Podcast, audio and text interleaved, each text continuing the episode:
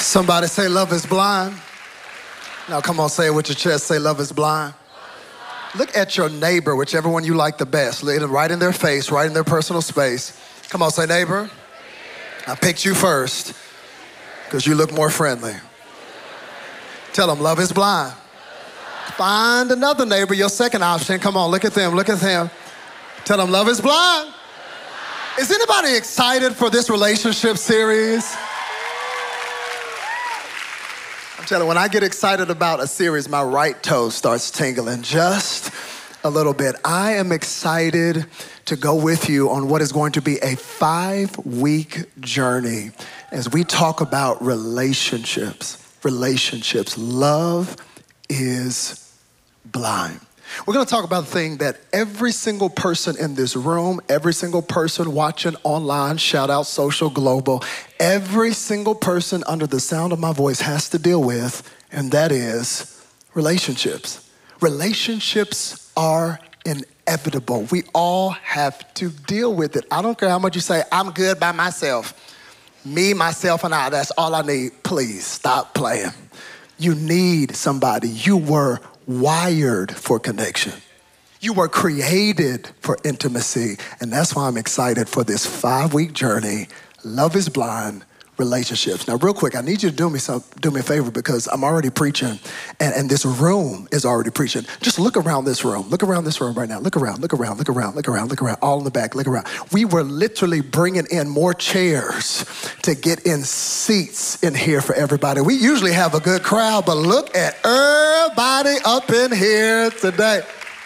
It was the same in the first service. You know why everybody's here? Because we talking about relationships if I was doing a series on the sovereignty of God or the holiness of God, wouldn't be nobody up in here. But look at everybody showing up on relationships. Some of y'all were dragged in here today. Say, look, if you want to talk to me, you need to come here, Pastor Madu, and you need to hear what he says about relationships. It is funny to me that all of us being here today is proof positive that this is a big deal, that your relationships are a concern for you. But here's what blows my mind is relationships tend to be the thing that we put a do not disturb sign on as it relates to God. When it comes to God, it's like, God, you can have every area of my life, faith, that's cool, worship, that's cool, but oh, relationship? No, I'm good. Do not disturb me on my relationship. Most of us, when it comes to our relationships, you know what our process is? I see it, I want it, I pursue it, I get in it, and then I pray for the Lord to fix it when it's jacked up. That's most of our process, but today we're gonna begin a journey to do relationships the way God created and intended for them to be done. Look at your neighbor say, I know this series is for you. I know it's, I know it's for you. It's interesting to me. It's, oh, I didn't say get a number. Come on, come back, come back. It's interesting to me hear me that most of the calls that we get for counseling are around relationship. Most of the prayer requests that we get right here at this altar, where tears are cascading down people's face, is as a result of a broken heart or a failed relationship. I did my due diligence. I did a survey on the gram and uh, I put up a picture of me and my bride, and I, I asked y'all, I asked y'all, I said, what y'all want to talk about? Let's talk about relationships. And you should see what came in. This is straight from the gram of what y'all want to talk about in relationships. Somebody is asking, uh, is there a such thing as the one? Somebody said, I want to talk about discernment in dating. Somebody said, I want to talk about boundaries in dating. Somebody, this made me laugh. Somebody put in all caps with about 23 exclamation points, sex. Somebody said, I want to talk about what to do in a marriage after a spouse has been unfaithful. Somebody said, I want to talk about how to handle a spouse that has an addiction. Somebody else wants to know, how do you approach conflict? You gotta approach it, it's coming straight for you. Somebody said, uh, I want to know should money be split half and half? How do you handle finances in a relationship? Ooh, this one made me laugh. Somebody wrote in, this is straight from the gram. How do you handle when a husband says he's a Christian and tells a wife to submit, but he uses excuses for his repeated selfish behavior? I said, God just put his at handle on there too. Lord. Somebody said, I want to know how to be content in your single season. Somebody say, I want to know about communication. Somebody wants to know about navigating blended families, navigating in laws, mm. navigating interracial relationships. Ooh, this one made me laugh. How to handle baby mama, baby daddy drama in a godly way. and the list goes on and on and on. And I got good news. We're going to handle all of it in this series. We're going to handle all of it. Really, forget five weeks. We're going six years. Now, let's talk about it today. Let's just take the whole day and talk about it. But here's what I want to promise. I, I can't promise that we'll handle all of those issues, but I can promise you this. I can promise you that if you will lean into what God wants to do and speak to you in this series, it will change your life. And if you will lean, I can promise you this that this series is for everybody. Everybody. This is for those of you who are single and satisfied. Let me see your hands. Single and satisfied. I'm good. I'm good. I'm healed. I don't need anybody. Single and satisfied. I want to talk to y'all. This is for y'all who are single and searching. Let me see your hands. Single and searching. Single and searching. No commercials. Single and searching. This is for y'all. This is for y'all who are engaged. Are you engaged? Anybody engaged in the room? I want to talk to y'all. Shout out to y'all. These are for y'all who are happily married. All my happily married people, put your hands in the air like you just do care. Come on, happily married. Let me see your hands. Miserably married. Let me see your hands. Let me see it. Stop. Don't. Don't do that. Don't do that. I want to talk to y'all. I want to talk to y'all who are single again. Single again. And you jumping into the waters of dating. And here you are, 48 with a Snapchat, trying to figure out how do you sin? Asking your nieces and nephew. I want, want to talk to y'all. I want to talk to those of you who are going through the pain of a divorce. I want to talk to everybody, and here's what I'm going to ask over these next five weeks. Today is just the appetizer. Over these next five weeks, I'm going to ask you to do something. I'm going to ask you to show up every single week. Just show up. If you can't show up, then go to our YouTube page and watch every message because you got to start making an investment in something that you want to see a return on. I am blown away by the people who expect to get a return on things that they will not take time to make an investment in. How is it that you'll spend several hours binge watching a show on Netflix, but you won't lean into five weeks of a series that could change the trajectory of your life? I'm gonna ask you to lean in and keep showing up every single week to this series. That's what I'm gonna ask of you every single week. We're gonna go deeper and deeper and deeper into relationships. Here's another thing I wanna ask of you I wanna ask that you understand that this preacher that is standing before you today is not a relationship expert. I'm gonna let you know right now. I know, shocking to you.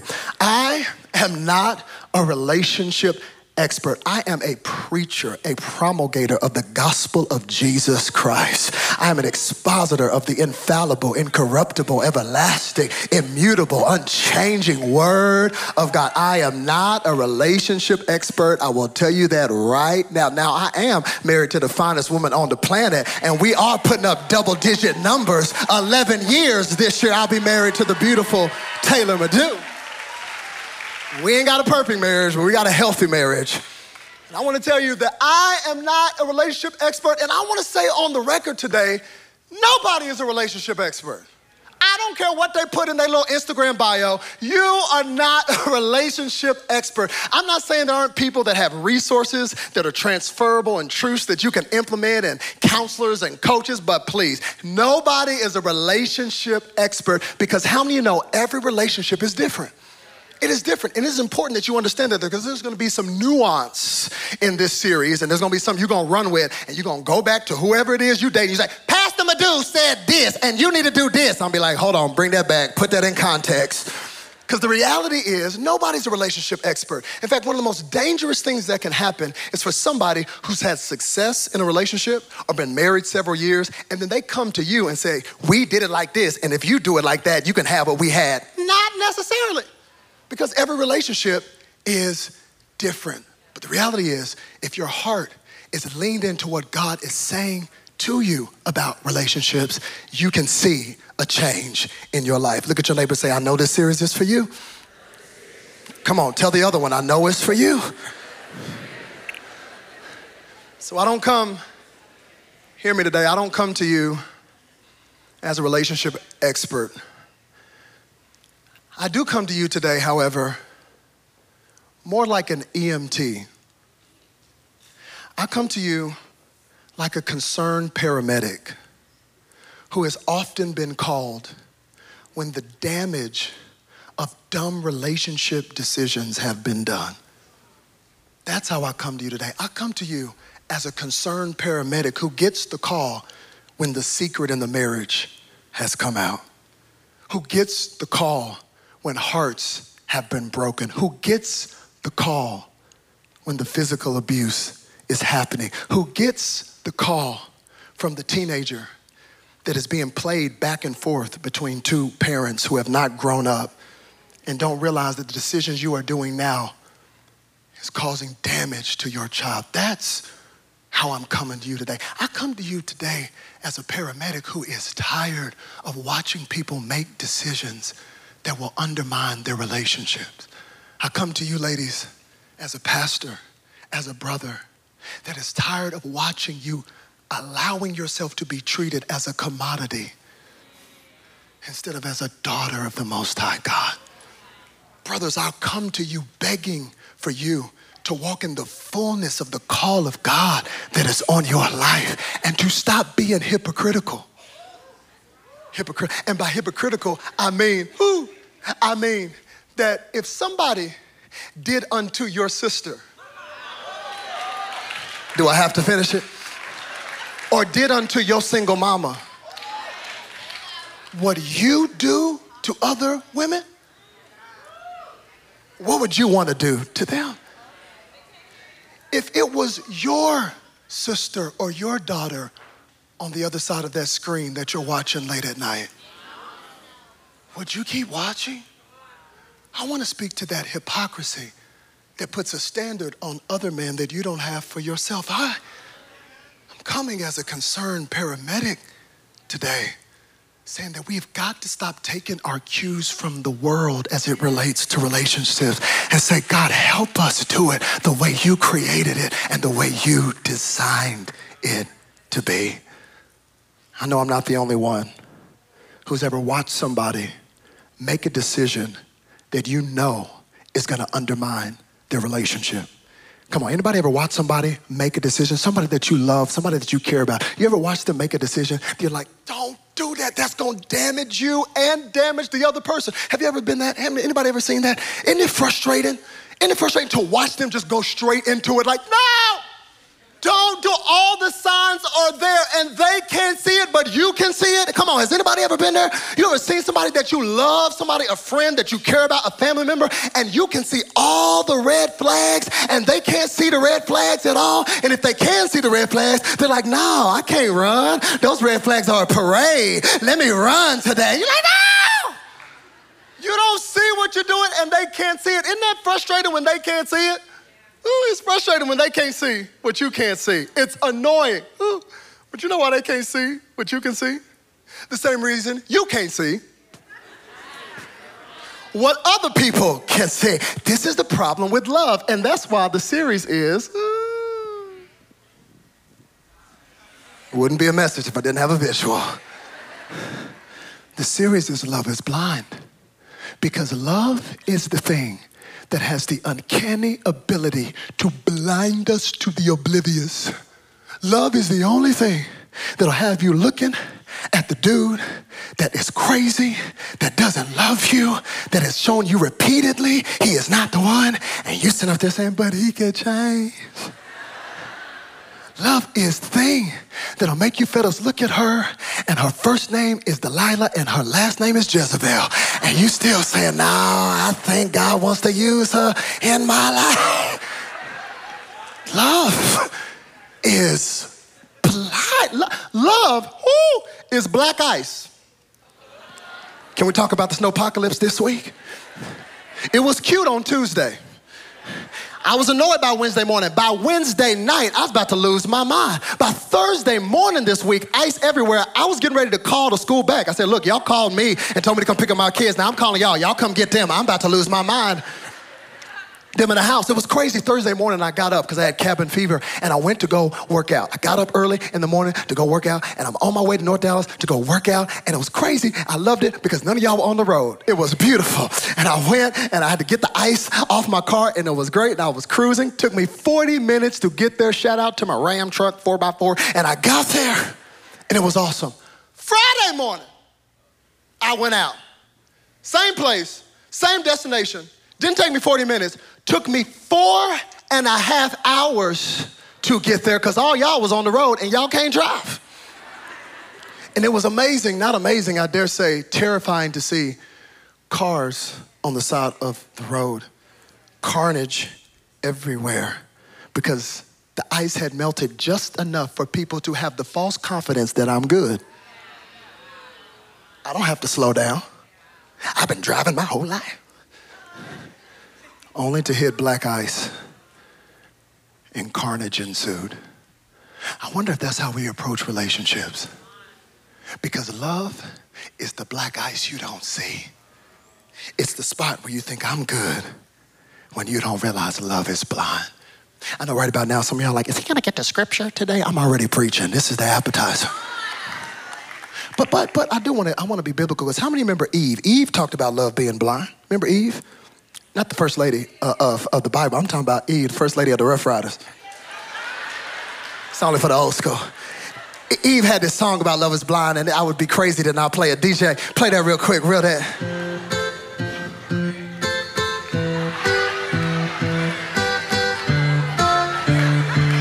Some of y'all too young to bop to this, but it went like this. Love is blind. Hey. And it'll take over your mind. What you think is love is truly not. You need to elevate and find. Uh-huh. Love is blind. And it'll take over your mind. What you love is truly not. You need to elevate and find. I'm trying to see who's singing to see if you really say. Love is blind, she said, and it will take over your mind. What you think is love is truly not. You need to elevate and find what a beautiful way to express the power of love's ability to blind you to that which is obvious. Eve actually wrote that song about a friend of hers who was in an abusive relationship of a guy who was literally beating her every single night. And what she could not understand was how she would get the call from her friend to come pick her up after he flew off in a rage and would beat her. And she would always go back to him. Always go back. What would make somebody do that? Love, depending on how you define it, can be blind. Maybe when I said love is blind for this series, your mind went to a Netflix series of which I've not watched a single episode, but I'm connected to people who have watched it. And the people who watch it tell me about the premise of it, and I actually usually don't watch ratchet, I mean reality TV. But there is a premise within this show that I like. Because apparently, the people that watch it tell me that in this show, you actually don't meet the person until you have talked to them first in a little pod. And they have these little pods, and you sit in the pod and you talk to the person before you actually see them. And I gotta be honest, I kinda like that premise. I kinda like that premise because there is something powerful about actually having depth of conversation before you are enamored by the packaging. Oh, that's imperative to say in our culture today because we have idolized beauty in our culture today. Oh, we think that just because it's beautiful, it is beneficial. And many of us have been blinded not by love, but by the packaging. Somebody will testify in here who's been blinded by somebody that looked good but was not good for them. And there's nothing like beauty that blinds. There's nothing like the positioning of protoplasm or silicone that blinds. There's nothing like their pulchritude or the exterior sometimes that can blind you to the danger of their character and who they are on the inside. You ain't got to testify here, maybe testify later. But is there anybody that's ever had somebody that had beautiful packaging, but the content of their character was horrible? Horrible. And sometimes it's good to have depth of conversation before you're blinded by the packaging, before you're blinded by the filter, before you're fooled by the fillers, before you're blinded by the Botox. Because, ladies, what good is a six pack if he has a sick mind?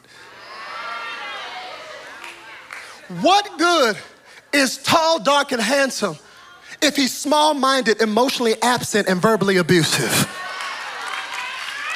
Oh, everybody gonna get it this serious. Fellas, what good is her being voluptuous if she is volatile? I, maybe I'm just crazy, but it, seems to me I, I, would rather have somebody with less curves that is kind than a whole lot of curves that come with a whole lot of crazy and jealousy.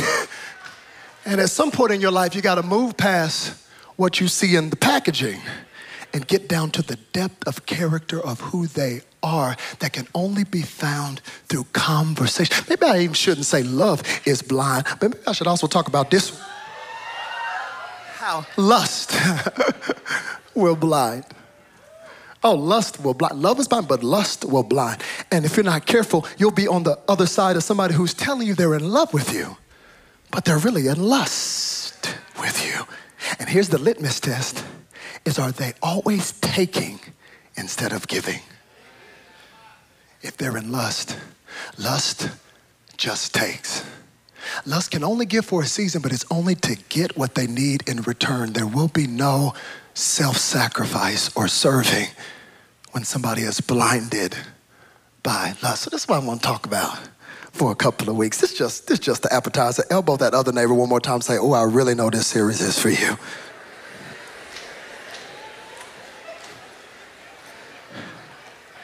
They say,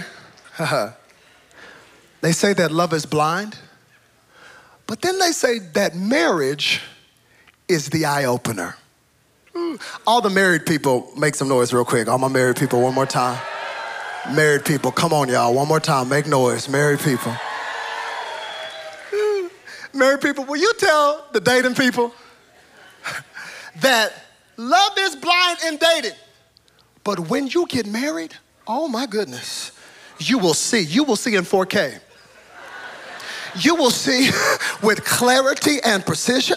You will see with 2020 vision. You will see the things that that dessert at Cheesecake Factory blinded you to. I'm telling you, love is blind, but marriage is the eye opener, and married people will testify to the fact that you will see things you never saw before once you get married. And I hear some of y'all who are dating saying, I already got you, Pastor. I know that. I know that marriage is different. That's why we gonna live together before we get married so I can try it out first and see. Really?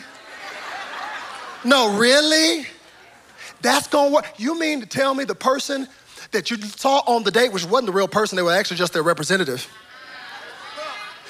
You mean to tell me that that person that was able to keep up the act in the short dates, you mean to tell me that your gauge for whether you're gonna marry them is to actually move in with them so you can see all the crazy, so you can see their idiosyncrasies up close, and you are somehow convincing yourself that if you live together first and you see all of their crazy, that seeing that crazy is actually gonna make you commit to them more?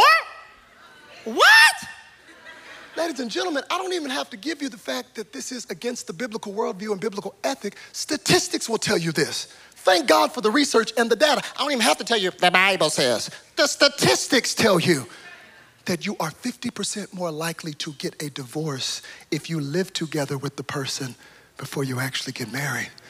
Because it makes no sense for us to be that intimately close and for me to decide whether I am going to commit and come into covenant with you based off of trying it out. This is asinine behavior. This is crazy. This is the equivalent. Who? This is the equivalent of going to a tattoo shop. Ooh. Anybody got tats? Can I see your hand? Got tats? Come on. You still go to heaven with tats? I hope. I got some. How you like that? And can you imagine all my, ta- my tattoo people? Can you imagine? You know, God speaks to me in illustrations. Can you imagine going to a tattoo shop, sitting down in the chair, telling that tattoo artist, yeah, here's the design. They stencil it out. They put the little stencil on you, and here they are getting ready to go deeper and getting ready to put in the ink. And you go, ah, hold on, player. Come here for all that. I'm here for that kind of commitment. I just want to see what it looks like stenciled on and see what kind of response I get to the stencil. Then I'll make the covenant commitment to go deeper. How stupid would you? Can you imagine? You, you, I mean, you, you had the thing three days. It's already washing off. Here you come the next day to the tattoo artist. Hey, man, it washed off. Can you do it again? What you talking about? No, I, just, I want a temporary tattoo, man. Just, just stencil on. I'm trying to see what it's like. I'm trying it out. All right, man. And they stencil it on again. Here you go. Hey, man, let me see how people like this. Yeah, uh huh. Is that real? No, we're just trying it out. Yeah. Oh, no, it's faded again. And you, how many times you think you can go to that tattoo artist before they look at you and say, look, I am not in the business of temporary tattoos. You obviously want the appearance of permanence without the commitment.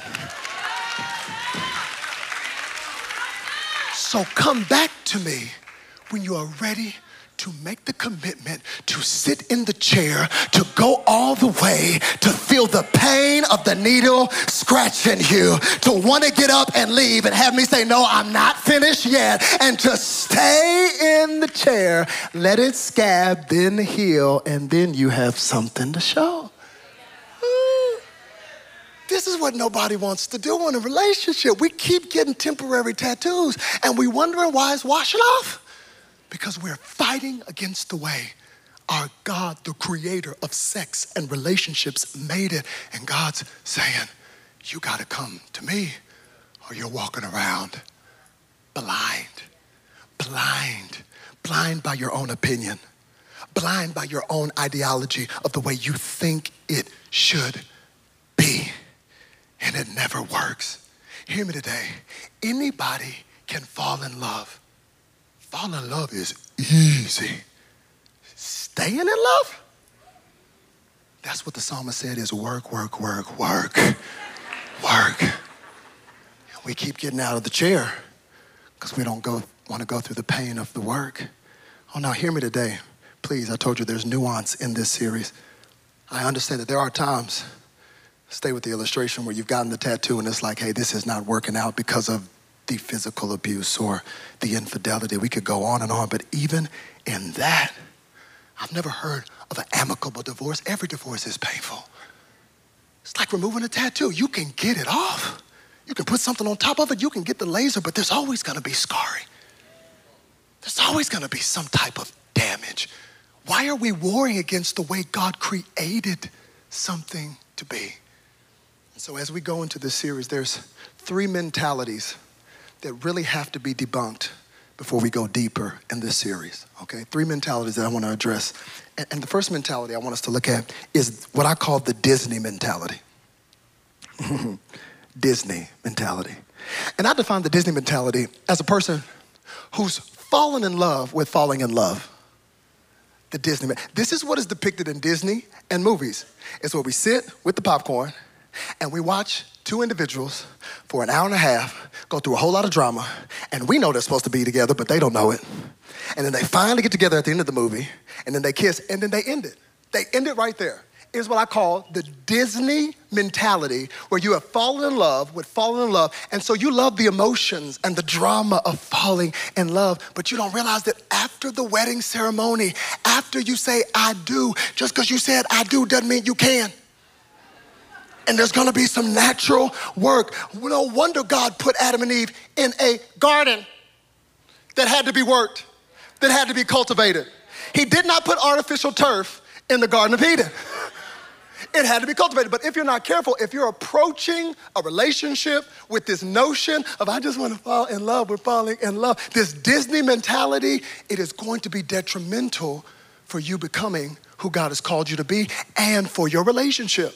If I was producing Disney movies, oh, it'd be a different Disney movie because I've been married 11 years. I want to see how it played out. Don't stop at the kiss for me. I want to see the rest of the movie. I need a Beauty and the Beast part two. I want to see where Belle is annoyed, saying, if you keep shedding all over this house, I'm going to lose my mind. Okay, you know I got allergies and stuff. I want to see that movie. That's why I want to see Ariel. I know you're so glad that you're out of the sea, but how do y'all work out where you're going to spend Christmas, okay? When he can't even go underwater. He said, I got to put on this scuba suit to go see your family under the sea every year. That's the movie I want to see. I want to see Aladdin, Princess Jasmine. I want to see how that played out. Because, yes, it was nice when you flying on the carpet, but have you checked this dude's credit score? Do you know what his financial picture is? He was stealing earlier. I want to know how that's working out now.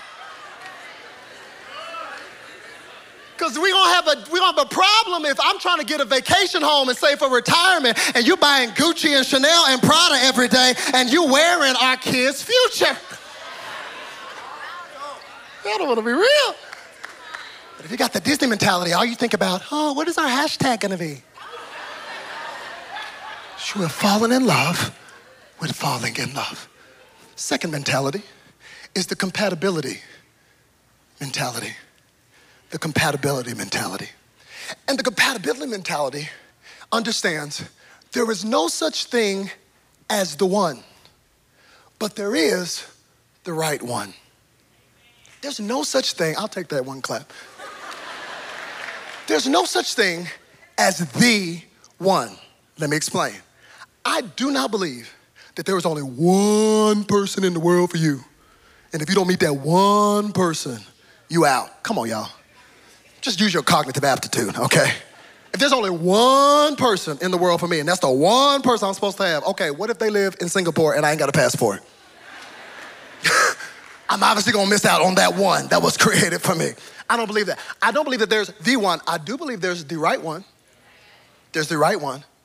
And the challenge of dating, ooh, is dating is discernment for compatibility. That is the challenge of dating. And I'm so glad I'm not doing it. because that right there, ooh, is tough. It's tough to not go so far that I'm caught up in emotions that I don't see that this isn't gonna work. I often say, you don't even know who a person is until you see them get angry. Just see them get angry. Again, you dating a representative. See them when they're mad. Watch how they treat people that can do nothing for them. Let me just brag on my boo. You know why I love that girl? Because I watched how she treated people that could do nothing for her. I watched how Taylor Madu loved other people who could do nothing for her. And when I watched that when we were dating, I said, if she can love them like that, I know she can love me. I watched how she treated people because I had a vision. I knew I was called to do this. Ooh, that's another sermon for the series. Because you're so busy looking for the person that you have totally forgotten about your purpose. Your spouse is supposed to be a help mate. What they gonna help you do? Play Call of Duty? Do you actually have a purpose? is there some, do you have a vision for your life that a girl can come alongside and say, girl, I can help you build that? Ladies, I thought I would get a whole lot more amens right there from y'all. I'm telling you, that's what women do. They can, they can expand it. You give a woman a house, she gonna make it a home, have candles all up in there. You put some food in the pantry, she gonna make a meal, she'll, she'll, she'll expand it. You got a business, she'll come alongside. Don't send that email, let me read it. Do you actually have a vision for her to build alongside? Or are you just trying to find a person and haven't found your purpose? And so, what was I talking about? Yeah. So I was saying, I saw myself with her when we were dating. We'd be talking, I'd be like, hmm, I wonder how she would talk in the green room with other people. I watched for it because I knew my purpose. And so compatibility happens in the season of dating where you're discerning. And this is difficult. And I pray for y'all who are dating. And you really need to be leaned into the Holy Spirit. because it is not easy. That's what trips me out when people, I, what's the biblical model of dating? There ain't none. There's no scripture on dating. The cultural context was two parents saw another set of parents and said, You got a boy, I got a girl, they playing together in the sandbox, let's arrange this. you didn't even have a say in that biblical culture. So the challenge today in dating is finding compatibility. So that's one mentality. But here's the mentality that is the most detrimental. You got the Disney, fall in love with fall in love. You got compatibility. There is no such thing as the one. There is the right one. But here is the one that will wreck this whole series if you have even some semblance of this crazy ideology in your head. And it's this I call it the insanity mentality. And here's the insanity mentality is that once I find the right one, everything will be all right. That's the problem. The problem with me is I haven't found the right one. But once I find the right one, I'll be happy. Once I find the right one, I'll have joy. See, the reason I don't have joy is because of you you ain't the right one. And that is the biggest lie. But we buy into it all the time. You think if you find the one, you'll be fine. And it is a lie from the pit of hell. Nobody can fix you, nobody can make you whole, nobody can carry the weight of your insecurity. There is only one person that can carry the weight of you being not whole, and his name is Jesus. If you put that pressure on any other person, they will crumble. But we buy into this lie that if I find the right one, everything will be all right. And there are people who have found the right one and have found out that's not true. You can find the right one and it still not be right. Because whatever you bring into the relationship that's wrong with you, you bring it into the relationship. But yet we buy into this lie. No, if I find the right one, I'm gonna stop looking at porn. Really? If I find the right one, my insecurity will be gone. It's just gonna dissipate. No, it's gonna magnify. And here's the cycle the enemy wants you on. He wants you to buy into the lie that if you find the right one, everything will be all right. And then you find that right one, and then you realize everything is not all right. And then you wake up one night and go, oh my God, I got the wrong right one. I thought they was the right one, but they're the wrong right one. So I got to get out of this. And then you start fantasizing. Dang, I should have gone with Ted. Oh, I'm telling you, Jackie would be a whole lot better. And so you leave one relationship to go to the next right one. And then you find out they're the wrong right one. And they're not giving you what the other wrong right one was giving you. In his relationship, after relationship after relationship until you realize that only God can fix that hole that is in your soul. Maybe we need to change our narrative from finding the right one to becoming the right one. That goes for those of you who are dating, that goes for those of you who are married. Maybe we need to become the white one. Maybe we need to fantasize what would it be like if I didn't lose my temper? What, what would this relationship be like if I actually had patience? This is what blew my mind. I'll go back through my list. Nobody said, Pastor Robert, can you talk about uh, how I can deal with my unforgiveness and bitterness? Nobody wrote that. Nobody wrote, can, can you talk about how I am easily angered? Pastor Rob, can you really do a message on control? Because I have a control problem and I'm manipulating control people through my emotions. And when I don't get my way in the relationship, I'm passive aggressive. No, no, none of that. It was like, can you fix my husband? Can you help him see? That? Because we bought into this lie that if I find the right one, everything will be all right. God is calling us to take the blinders off, fix our eyes on Him so we can become the one that we're looking for. I'm going to ask the worship team to join me. You're already here. Shout out Will. Where there's a will, there's a way. towards the end of Jesus' ministry, he's got his disciples with him, and the cross is close. And in these last moments of his life, he uses this beautiful metaphor for relationships. He says, This is what I want you to understand. He says, I am the vine, you are the branches. If you remain in me and my words remain in you, you're going to bear much fruit. Which, by the way, how many of you know your life right now is bearing fruit? For good or for bad, you are currently bearing fruit. I want to talk to you who's thinking that you can just do whatever you want and casually date and sleep with whoever you want and not text back. And I just want to let you know your life is bearing fruit. And when that get, gets old one day, what story are you going to tell your kids? Are you going to be able to look at somebody that you dated in the past and can they look at you and say, you know what, I, it didn't work out with us, but man, he was a man of integrity. It didn't work out with us, but man, you know what, she was amazing. Or you're going to have to hide or move to a different state because you make decisions that are bearing fruit. What story are you going to tell your kids? We're all writing our story. He says, if you'll remain in me, my word remains in you, you're going to bear much fruit. Then he says, if you truly love me, you'll keep my commands. I see the disciples getting excited about the fruit stuff, and it's like, oh, all we got to do is remain in him. And then they're like, oh, pff, here you go with these commands. What, what's the commands, Jesus? I thought you were taking us out of the law. What, what's the command?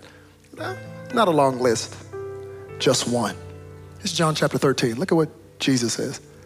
He says, So now I'm giving you a new commandment love each other just as I have loved you. You should love each other. Your love for one another will prove to the world that you are my disciples. That's how simple it is. Just love other people the way I've loved you.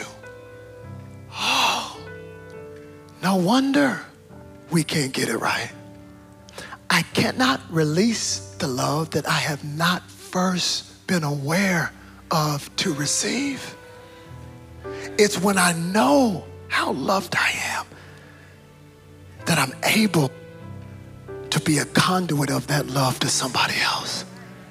This is what Jesus is saying towards the end of his life. He's saying, Look, y'all have had three years with me. You've seen how patient I've been with you. Peter, you've seen how patient I've been with you, bro.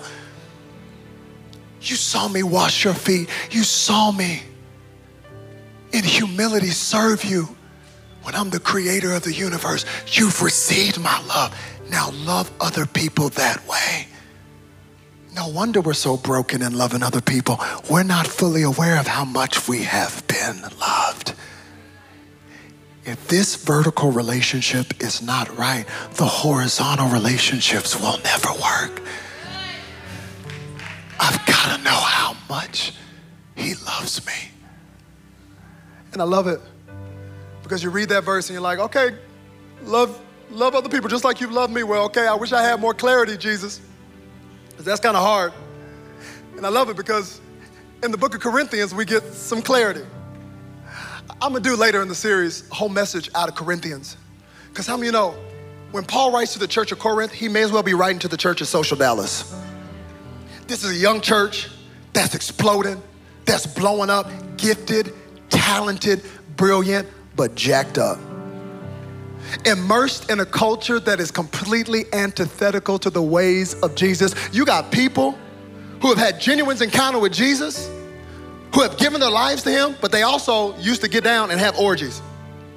And so now they're trying to figure out how does my sexual ethic play out when I've had such a pagan background? All of us are struggling between God's ideal and our reality. That's what Corinthians is about. Paul is trying to help this church at Corinth. I'm gonna challenge you. You ought to read just 1 Corinthians and 2 Corinthians in this series. Because Paul may as well be writing to the church at Social Dallas. Matter of fact, you know, it's crazy how God speaks. You know, I'm excited about our headquarters. Have you noticed yet? And God's been speaking through this building. Because I was studying Corinthians and the church of Corinth. I'm like, yo, this is the church of social Dallas. Because Paul speaks to their disunity, he speaks to their immaturity. He says, y'all got to go deeper and grow up. And he speaks to their sexual immorality. I was like, yo, this is the church of social Dallas. And I remember going to our headquarters, and I remember when I walked in, the first thing I saw was our address, which is 2021.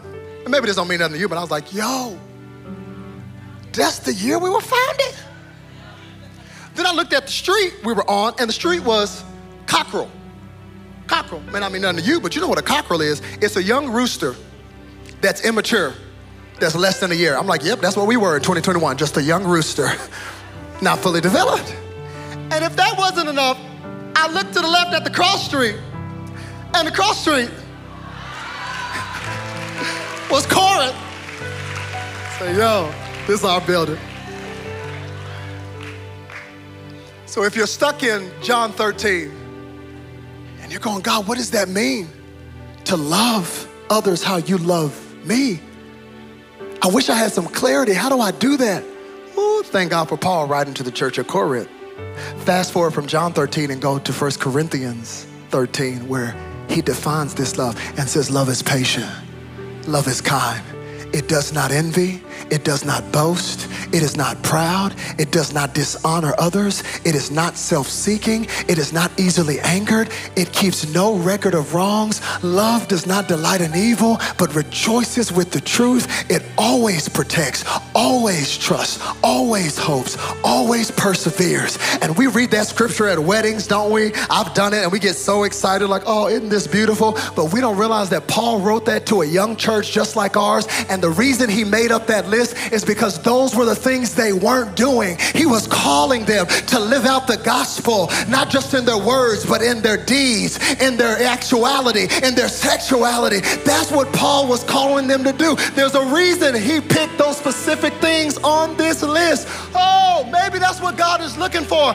Instead of you saying, I wish you would fix my spouse, God, I wish that they would become better. Maybe we should take off the blinders and fix our eyes on Jesus and say,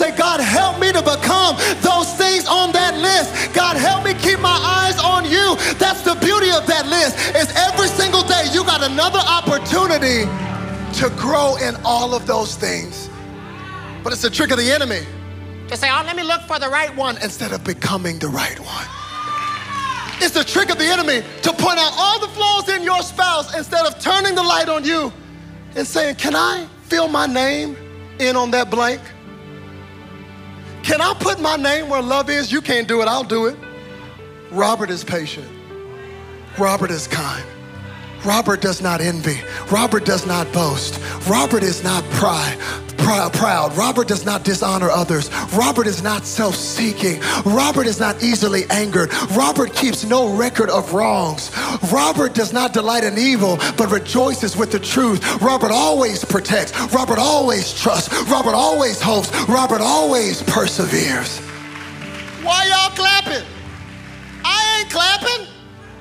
You know how far I am from that list? Keeps no record of wrong. I'm an Enneagram 5. I will pull up what date you did the wrong with receipts of it. I am so far from that list. But I'm so glad God is not through with me yet. This is why I gotta go deeper. This is why I keep my eyes on Jesus, the author and the perfecter of my faith. Because it's not on me, it's on him. If I keep my eyes fixated on his love, he will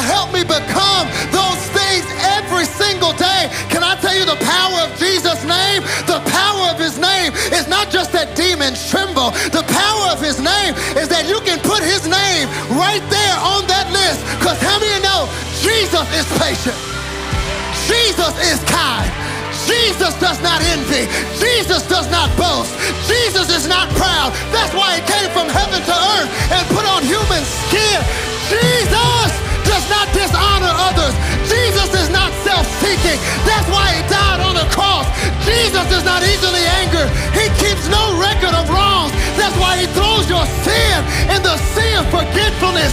Jesus does not delight in evil. But Jesus rejoices with the truth because he is the way, the truth, and the life. Jesus always protects. Jesus always trusts. Jesus always hopes. Jesus always perseveres. His name works. Love is blind. It'll take over your mind. What you think is love is truly not. You need to elevate and find this beautiful Savior that as I behold him, I become like him.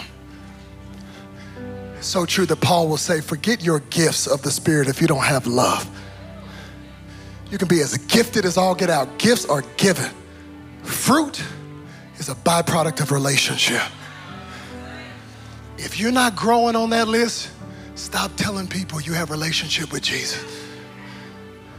Because day by day, we all should be on a journey of growing. Would you bow your heads with me, Father? Thank you for your word. God, thank you for the beginning of what I truly believe is going to be a life altering, mind renewing, destiny changing series. Father, we come before you today fully aware of the fact that our horizontal relationships can't be right until we have the vertical one right. Help us, Jesus. Whew. Help us to receive your love. Help us, God, to be a conduit of the love that you have so given us. God, you've been patient with us. How can we not be patient with others? God, you've been so kind to us. How can we not be kind to others? God, I'm praying today that you would change our mentality from believing the lie that the right person is going to make everything all right. Nor do we hold on to the truth. You are truth personified, you are love personified. Start today. In Jesus' name.